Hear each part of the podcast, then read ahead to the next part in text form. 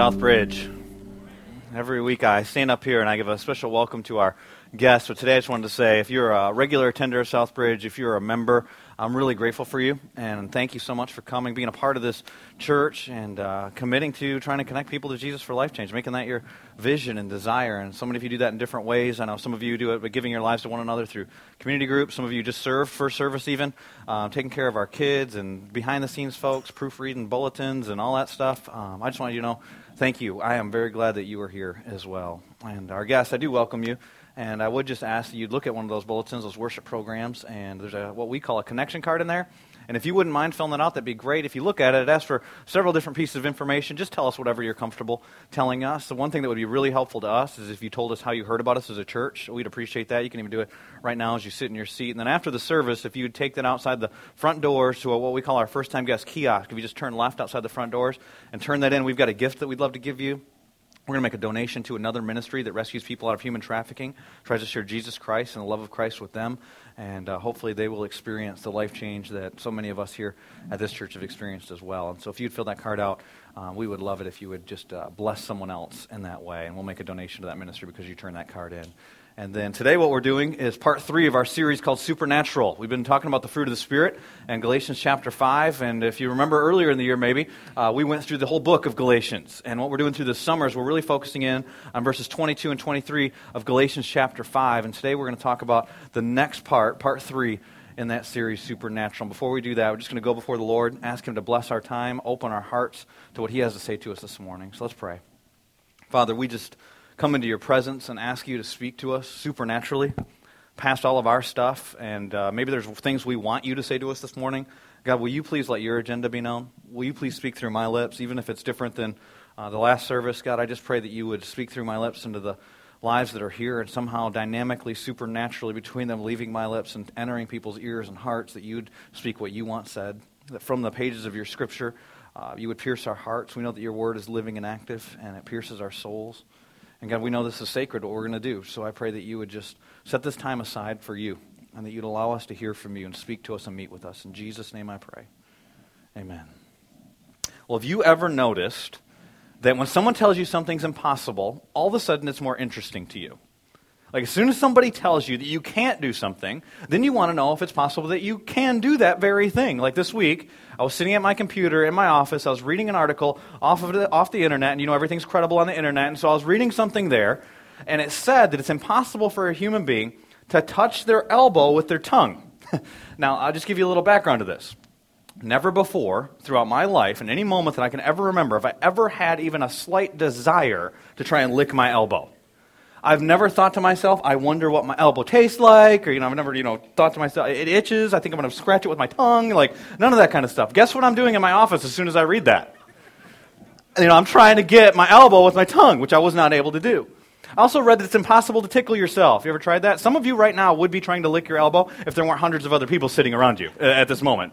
Uh, have you ever tried to tickle yourself? You can't. I don't know if it's the element of surprise or what it is, but it just doesn't work. Have you ever sneezed with your eyes open? You can't do it, it's impossible. Now, think about this for a moment. Before you walked in these doors today, you probably didn't think anything about your sneezes. Now, all of a sudden, you're more interested. Now, maybe when you leave today, you'll be, does that, oh, yeah, he's right. It's kind of, oh. can't tickle myself. Can't lick my elbow. Can't do those things. It's, we're interested in things once we're told those things are impossible. Because we want to know if the impossible is possible.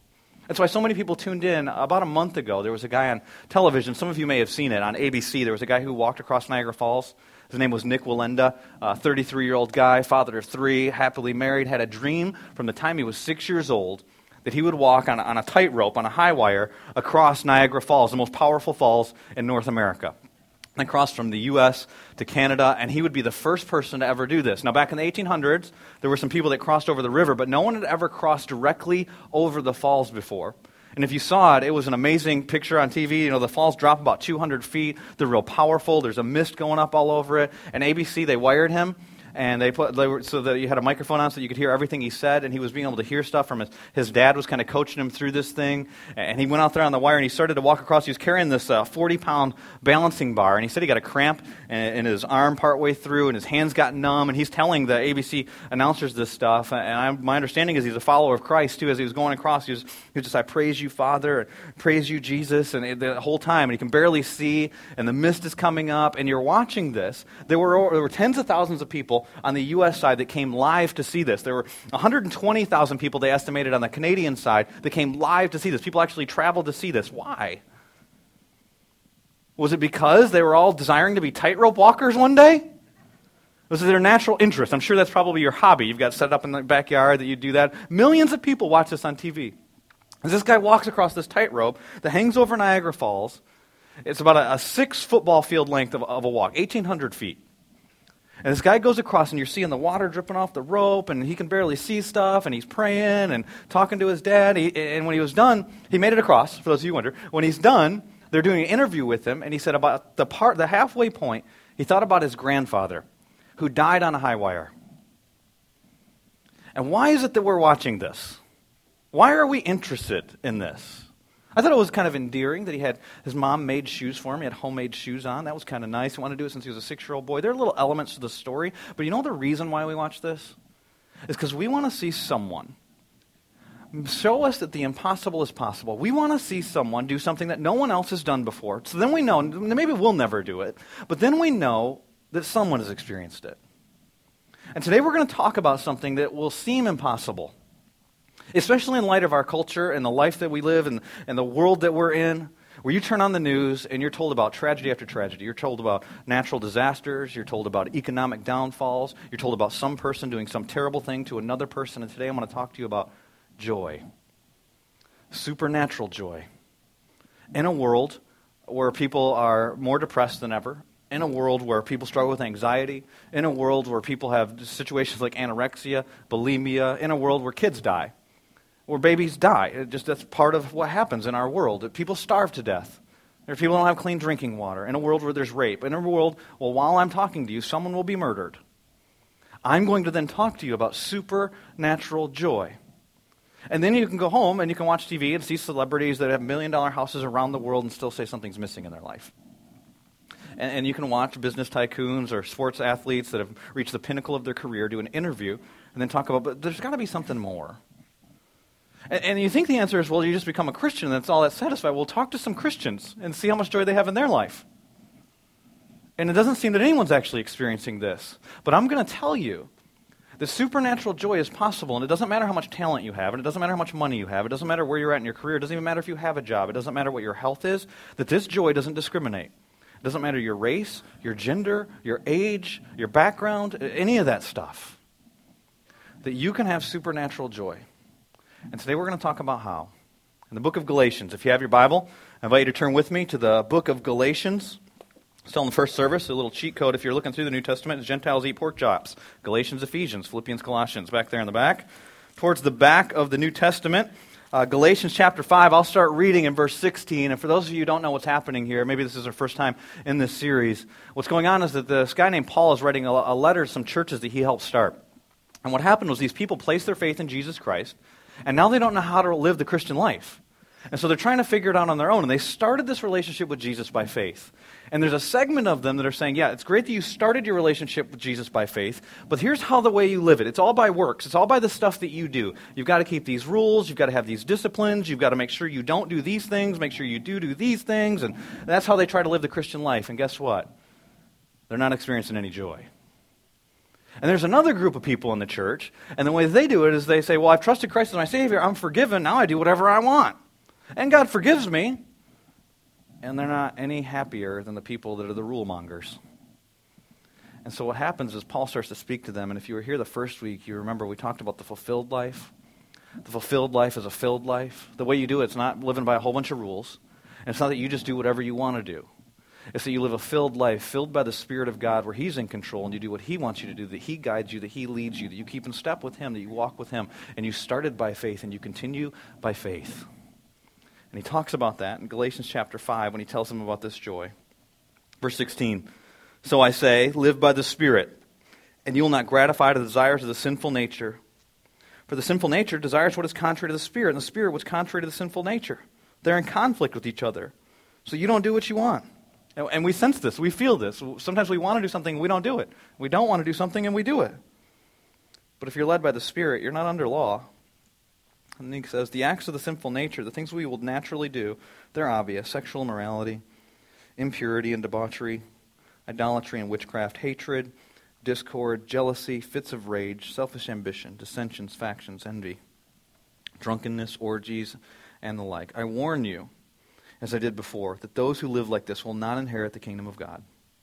But, contrast, the fruit of the Spirit is love, joy, peace, patience, kindness, goodness, faithfulness, gentleness, and self control. Against such things there is no law.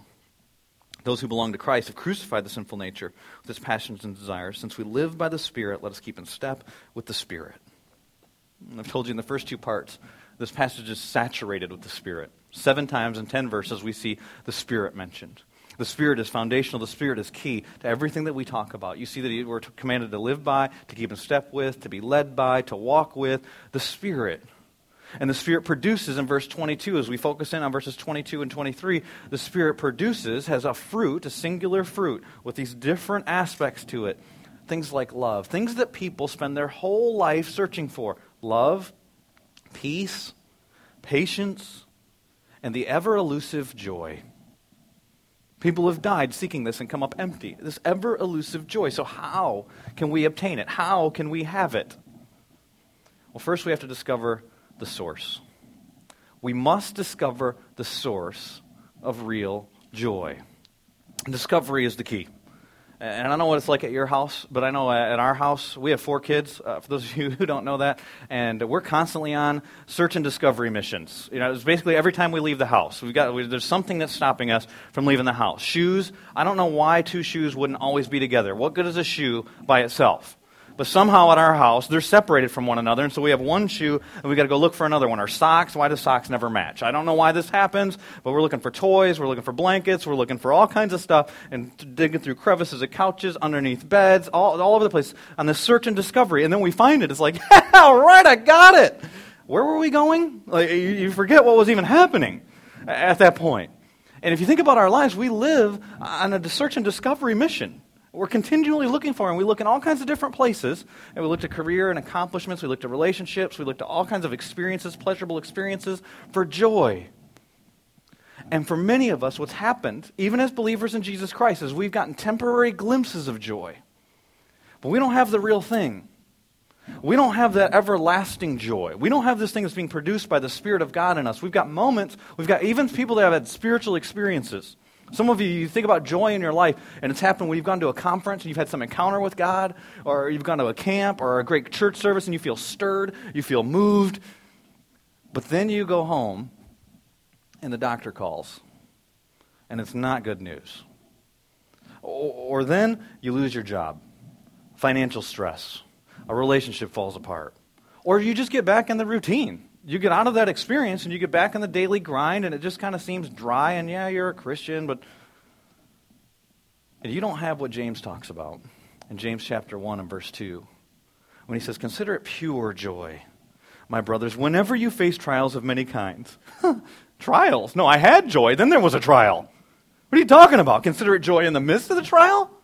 Uh, that doesn't make sense because james is talking about a joy that happens regardless of circumstances it's the kind of joy that Peter talks about in 1 Peter 1 8 when he says you can have and be filled with and inexpressible, that means there's no words for it, it's unexplainable and glorious joy. That's, a, that's the kind of joy that seems impossible, especially in our world, especially when you think about your own circumstances. But that's the kind of joy that Paul's talking about in our passage today. In Galatians chapter 5 and verse 22, he says it's a fruit, it's a result, it's something that's produced by the Spirit. The fruit of the Spirit is love, then joy, and in order for us to understand this and experience this, we must first discover the source of where it comes from. And the source, if you have your Bibles, is just a few words before it's listed. It's the Spirit of God. It's God Himself. That is the source of joy. And a lot of times when we talk about the Spirit of God, we, we acknowledge, like on a doctrinal statement or in our beliefs, that the Spirit is God. But practically speaking, many of us, we act more like the Spirit is kind of like what stirs us. It's what gives us some kind of emotion, makes us feel good, encourages us, convicts us, does something like that. But it's not really God. I mean, we don't act, we wouldn't say that, but we act that way. We function that way. But you got to remember that the Spirit is permanent. He is from the beginning, He'll be there at the end, He's everlasting, He wasn't created. In fact, He created. And so He speaks. He's the Alpha and the Omega. He speaks at the beginning into creation.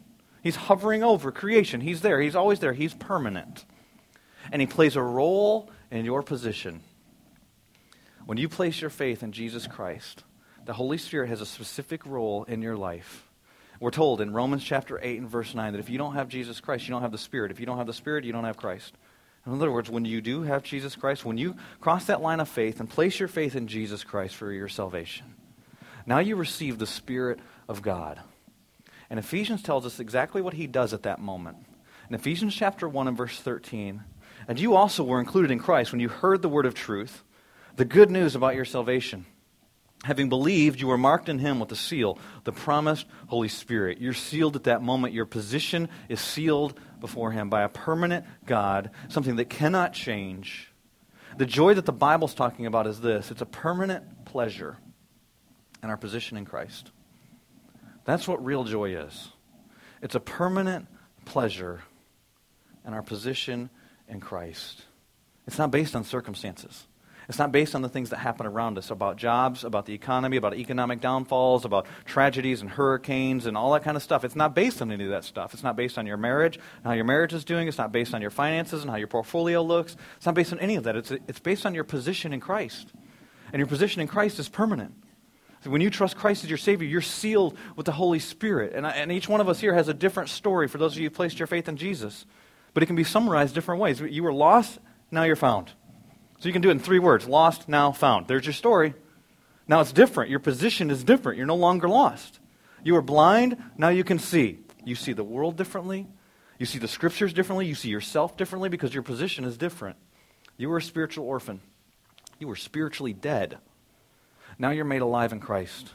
According to John chapter 1, now you're, you're given the right to be called a child of God. You can directly go to your Father. You have access to all of His resources. And He sets you apart for a good work. And the Spirit begins to do a work in your life to make you more like Jesus. And He uses those circumstances. But those circumstances, while you can enjoy them, were never meant to be the source of your joy because they're temporary. Our problem is that many of us, we make them the source of our joy. And so if I asked you before I started preaching this message at all, if I just said to people, hey, I have a little handout here, and on it there's one question, and it says, what would need to happen in your life today for you to have great joy? Many of you would write down, I need to get married. I need to have children. I need to get a job. I need to have my marriage work. You know, I need to, whatever the circumstances are. If someone gave me a million dollars, I'd have great joy. whatever it is. Here's the problem then you're saying in order for you to have joy, everything in your life has to be okay. So, everything, for you to be okay, everything has to be okay. That's not a healthy place to be for multiple reasons. One, because you live in this world. And in case you haven't noticed, it's messed up. Two, as soon as that thing changes, your financial outlook, your relationship, whatever it is, your joy is gone. And what we're talking about is a permanent pleasure and it's based on your position in Christ, which cannot change. You've been forgiven, you've been redeemed. That cannot change. And you're sealed by the Holy Spirit, the everlasting God who doesn't lie. He can't not keep his promises. He has to do these things. It's who he is. It's the essence of his character. It's permanent, and you take your joy in that. He's the source. And we see throughout the scriptures we're warned about placing our faith, placing our source of joy in circumstances. In fact, that passage that I read earlier in 1 Peter chapter 1 and verse 8, I didn't read you the whole passage. It's interesting. It says, Though you've not seen him, you love him. And even though you do not see him, now you believe in him. And that's how you're filled. Because he's the source. And that's how you're filled with inexpressible and glorious joy. And it's real interesting when you know the circumstances of 1 Peter. Because what's happening in 1 Peter is that he's writing to Christians that are under persecution. So think about their circumstances there's an emperor, his name is Nero, and if you know much about history, there are many people that admire Nero and his leadership. Christians don't. Because what he did with Christians is he lied about them. Uh, whenever he did something bad, he would blame it on the Christians. They were kind of the scapegoat. It was the new religion. And so what he did one time, he burned basically the city down, except for his house and one of his buddies' houses. it's kind of hard to figure out who did it, right? And he blames it on the Christians. And so they think that Christians are arsonists, that they're terrorists of some sort. And then not only that, but he spreads a rumor that Christians are cannibals because they eat Christ's flesh and his blood, because they observe the Lord's Supper. They must be cannibals. And he said that they were incestuous because they say things like, I love you, brother, love you, sister. they were Baptists back in the early day, too. So, love you, brother. And so they think at that moment that people, their thought process of Christians is they're incestuous, cannibal, arsonists. And so that's why they would watch things like when he would feed animals publicly, wild animals, Christians, for entertainment for people. That's why they watched it, because they're terrible people. And that's why it was okay and acceptable when he would burn Christians out in his garden to light his garden so he could see it at night. And he would martyr Christians. And so, as Christians, you weren't in a good situation underneath this emperor. Those are your circumstances. And it's in those circumstances that Peter says you can have an unexplainable and inexpressible joy. That's not based on circumstances.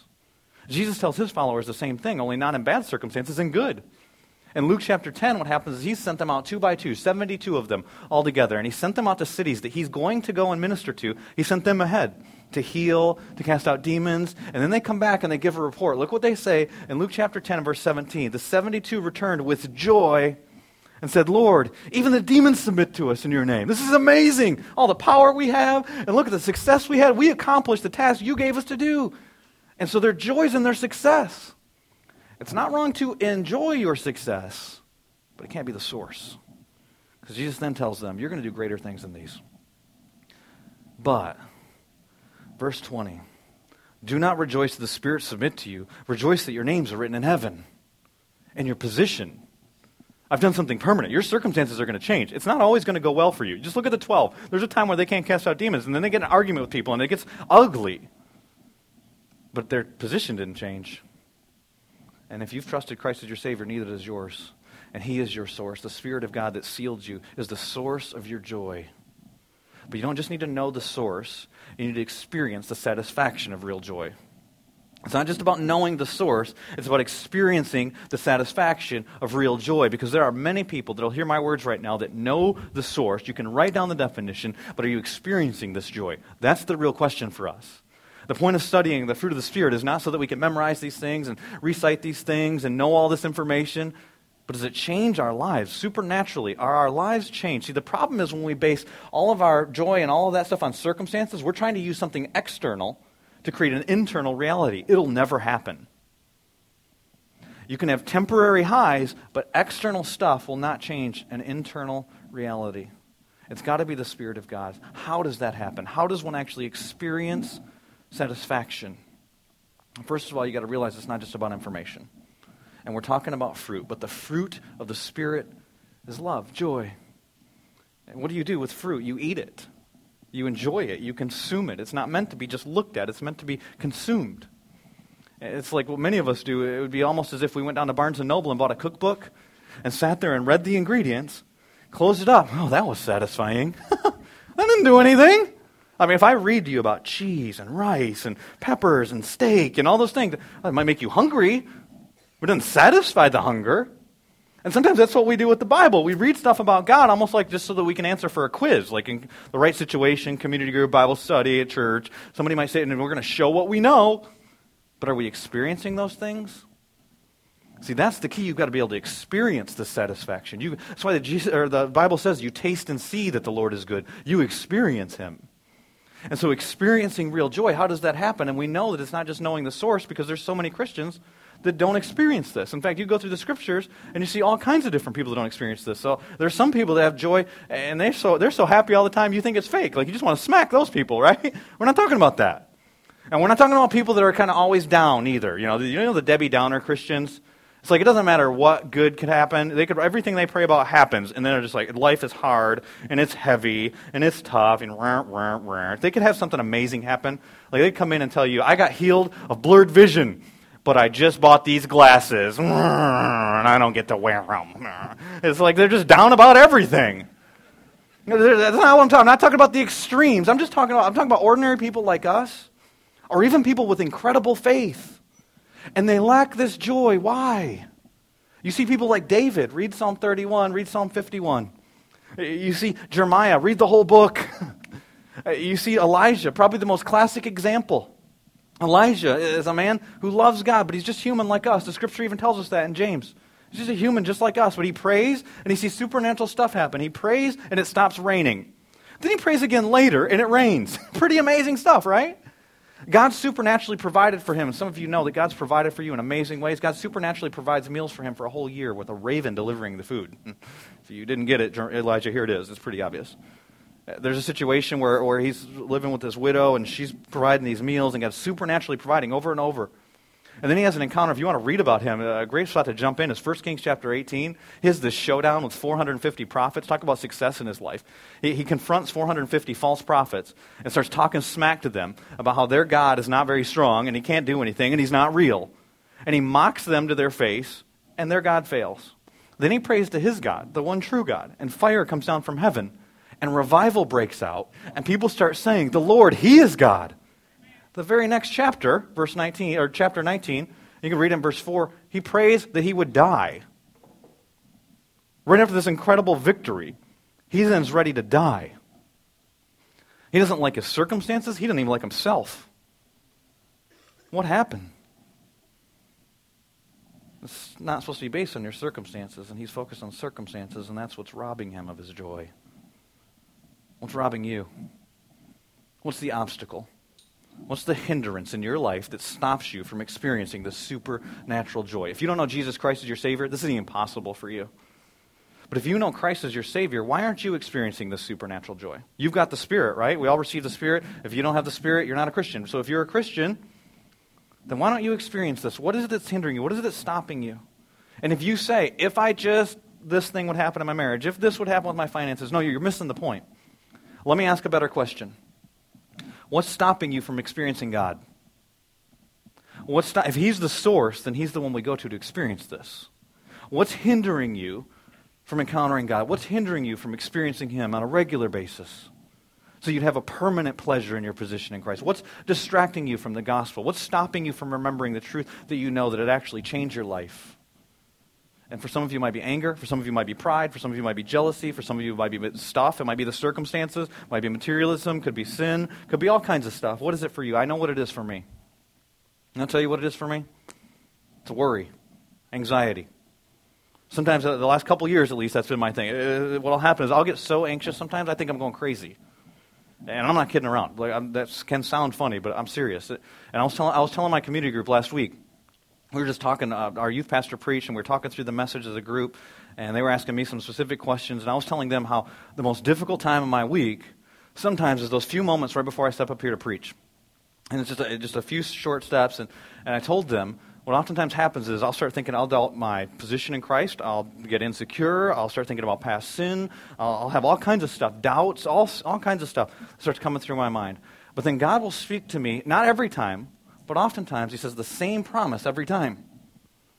And you know what? He's never promised me if you just get up there and preach this message, 20 people will trust Christ. He's never said that to me, not to date. He's never said if you'll say these things and there's a Christian that's stuck in their journey and this will help them to get over that hump. Or there's a marriage that's fallen apart and if you just say this phrase, then he's never told me anything like that. But you know what he's told me repeatedly? Sometimes it's when Pastor Jad will say something, sometimes it's we're singing a song, sometimes it's just praying. He'll remind me, I saved you. I saved you. You wouldn't even be standing here if I didn't save you. And I think about that for some of you in different circumstances. Maybe with your kids, try to rein the kids in, and you just feel like you're such a terrible parent, right? Does he ever whisper to you, I saved you? I got this. Or you're going into a big presentation at work, I saved you. A job interview or an exam, does God ever just remind you and whisper to you what I saved you, tells you about your position? What is it that distracts you from that? What is it that stops you from remembering that fundamental truth that where your permanent pleasure can be found? And for me, it's anxiety, it's worry. And I'll give you a little bigger picture of what happens in my life is that I, I want to, something to happen, and I've given my life for something to happen that I have no control over. Some of you, you have the same circumstances. I understand that. I want to see this city change. When we talk about that as a church, we really mean that. We'd like to see God do something in our city that's never been done before. Our interest is not just having another church or everybody can kind of come and it's a little club for them. We don't we have any interest in that. We want to see the city transformed by Jesus Christ. We want to see this place redeemed. We believe that God could make really a city be a city on a hill. And so we give our lives for that. But you know what? We can't control that. Uh, I can't save anybody. There's no performance that we can put on that would make this happen. There's nothing that we can do. And so we trust God and we beg God to do stuff and we try to be faithful. But there are things we can control. And so what I do is then I, I get really controlling about things that I can control, like my own life. And so if I can do, if I'll do all the right stuff, then maybe He'll bless me with the things I can't control. And so then I try to do the right stuff and do it right and do it really well. And then, you know what? I screw up. And so I do it in different ways. Sometimes it's silly stuff. I've told you stories about that where I'll say something dumb to some clerk or somebody, or, or, sometimes I'll lose my temper in the car. Sometimes it's more serious stuff. I'll totally blow my testimony, get angry, pride, all kinds of different stuff happens. But I'm messed up and I mess up. Then here's what I do I preach a gospel of grace to you. And then I go back and I try to compensate for the thing I messed up with by doing twice as good or undoing that and then trying to do more good stuff so that God will bless me, as if God's blessing will then be based on my performance. So what's happened is I've forgotten the gospel. I could present it to you, but I'm not living by it. And what happens? What, what is that for you? Maybe it's not anxiety for you. Maybe it's fear or anger or money or whatever it is. You fill in the blank. But you got to identify the thing that's stopping you from experiencing God. That's what it is for me. And what happens for me is then I stop living the stuff that I know to be true and I forget the gospel, the very thing that he reminds me of, because it's the most important thing. I saved you. You take pleasure, permanent pleasure, in your position in Christ. Nothing can change that. It doesn't matter what happens. It doesn't matter circumstances. It doesn't matter outcomes. It doesn't matter all these things because you take joy in me. And so what you need to do is you need to meet with him. The ultimate example of this is Jesus Christ. It says in Hebrews chapter 12 and verse 2 Fix our eyes on Jesus, the author and perfecter of our faith, who for the joy set before him endured the cross. I don't know what your circumstances are, but I promise you, they're not that bad. The weight of all the sin of the world on your shoulders, the wrath of God about to come upon you to be forsaken by your Father, none of us will ever experience that. And how did he do it? For the joy set before him, endured the cross, scorning its shame. And why? And he sat down at the right hand of the throne of God. It's because joy is found in the presence of God. He kept in mind that he would then sit down at the right hand of the throne of God. That's the joy. That's where it comes from. You see it throughout the scriptures. In Psalm 16 and verse 11, the psalmist tells us that joy is found in God's presence. You have made known to me the path of life. You will fill me with joy in your presence. And his presence in the New Testament is the Holy Spirit of God. Romans chapter 15 and verse 13, Paul says it this way May the God of hope fill you with all joy and peace as you trust in him by faith. You start with faith, you continue with faith, so that you may overflow with hope by the power of the Holy Spirit. It's the Spirit working in you. It's the Spirit that's talked about in our passage, verse 16, that you live by, verse 18, that you're led by, verse 25, that you keep in step with, and verse 22, that produces a fruit in you. You can't produce it because it's an internal change. You can't use external stuff. What you do is you meet with the one that's the source. And so, what stops you from meeting with him? And what he does is he purges away the stuff that doesn't look like his son Jesus. He purges away the stuff that's a hindrance. You cast off, you throw off all the stuff that hinders and so easily entangles you. And he starts purging that stuff away. Sometimes it looks like good stuff, but you've got it in the wrong place. And you're trying to use it as your source of joy. And you'll never find joy there. That joy is found in him. And it is possible, supernaturally possible, by the power of the Holy Spirit for those who know Jesus Christ. And so the answer is you meet with him. You got to get in his word. How does the Spirit guide you when he leads you? He uses his promises. And so you need to know his promises. What does he say to be true about his sovereignty? What does he say to be true about his steps? What does he say to be true about his desire for your life? He tells us right here, and it should dictate our decisions. So we walk by faith by doing that. We got to meet with him. It's one of the reasons why we have groups at our church so that we can have other people that are also filled with the Holy Spirit of God, speaking into one another's lives, speaking truth to one another, and directing each other on a path that they can walk in. So you do it through meeting with other people. You do it through having corporate worship like this. You do it through just sitting alone with God and letting Him speak into your life. He's the source of joy. So don't go seeking other stuff. He says, if you seek me, you will find me. If you seek me with all your heart, He's not trying to hide on you. You draw near to Him, He will draw near to you. You've got to go after Him, seek Him. He wants you. And that's when you experience the satisfaction of real joy. Not the gift, not the forgiveness, not that you're no longer guilty, but Him.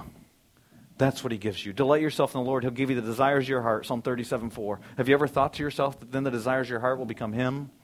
And He will give you Himself? And then your joy will be complete. Like John writes us in 1 John, I write these things that your joy may be complete. What are the things about Jesus Christ? How do you get inexpressible and glorious joy? By loving Him, the one you haven't even seen. Does it make sense? No. It's supernatural. And it's satisfying. And there will be people all around the world that are seeking it and will die trying to obtain it. And that's why many people will think it's impossible. It's also why there's a significance to this joy. There's a source, there's satisfaction, and there's also a significance to it. And you can't miss the significance. Remember, this is fruit, and fruit was meant to be consumed. And then you think about the world that we live in, we've got people that are hungry for this kind of joy. They're doing all kinds of things to try and find this kind of joy. It's why millions of people tuned in to see Nik Wallenda. They want to know if the impossible is possible. And they want to know, and God's plan is that He would work through your lives whether it's possible to actually have this kind of joy. And so they see it in you if you experience this. The problem is they see so many Christians look exactly like them. They're just kind of more moral, or, or they go to church on Sunday, and there's no real transformation, there's no real change. So that's not appealing. Well, what they're looking for, and what's so significant about this joy, is that if you can experience this kind of supernatural joy, the display it puts on for other people that are hungry for this, and then you know the source, and you can give them the source, and they can experience it, and it doesn't take anything away from you. Isn't that the amazing thing about Christianity? No matter how much you share Jesus, you still have more than you need. And there are people out there that are hungry for this. And that's why so many people are looking around. They want to know is the impossible possible? And it is. And they can experience this too. They're going to see it through you. Nik Wallenda, when he was interviewed after he did the tightrope walk, he was asked questions about this thing. And one of the things he said was that the most difficult step was the first step. And that 1,800 foot journey, the six football fields that he would walk across Niagara Falls, he said the most difficult step was the first one reminding himself why he was doing this and what was happening here. And the same thing is true for us when we walk by faith. The most difficult step is the first step. What would be the first step for you to experience this kind of joy? For some of you, you need to place your faith in Jesus Christ. That's the first step of faith. If you haven't taken that step, you can't experience this kind of joy. You need to come to the place where you acknowledge your sin before Jesus and He forgives you of your sin because you receive Jesus to be your Savior. But many of you, you've trusted Jesus as your Savior. You don't experience this joy. You know the source, but you don't experience this joy. So, what's the first step for you? It might mean repenting. It might mean turning from the things you're trying to find your joy in and turning to Him. And that's where God finds His joy. In Luke chapter 15, when one sinner repents, God takes joy in that. All of heaven rejoices in that. And so, what you might need to do is you might need to turn from whatever it is that you're finding your joy in to Him. And that might be a good thing. It might mean turning from your success, turning from your circumstance, turning from your merit, turning from whatever it is, and turning to Him, the real source of joy. For those of you, you might be like me. You know the answer, you know the source, but there's something that's robbing you of your joy. There's something that's been stealing it from you. Maybe it's fear, maybe it's anger, maybe it's anxiety, maybe it's some circumstance, maybe it's your sin. You need to acknowledge that and cast that off and go to Him. That's what you need. What's your step? The hardest step was the first step for Nik. What's your step? The first step for you experiencing supernatural joy. Dear Heavenly Father, we come before you. We are so grateful that you are a God that wants us to experience you, that you're not far off, that you're not hidden, that you want us to enjoy life. You want us to rejoice in you, to rejoice in the Lord, the source of our joy. We know that you are our strength, Father. And we turn to you. I pray for those who need to take a step of faith today. I pray for those who need to place their faith in your Son, Jesus Christ, that today would be a day of salvation for them, that today they would trust Jesus Christ to be their Savior. Father, I pray for those that need to turn from whatever it is they're finding their joy in, whether it's work, whether it's uh, family, whatever it is that's not you. And Father, while they can enjoy those things, that they'd find their joy in you.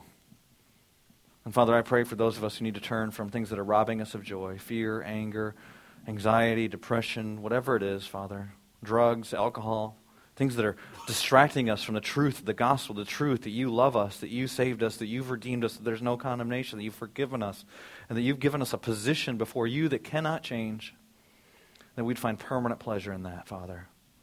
And Father, I pray that would be true for everyone that leaves here today. I pray that none would be able to leave without experiencing your joy. And when we start to get distracted in our journey, that you'd bring us back to the truth of what you've done in our lives. In Jesus' name I pray. Amen.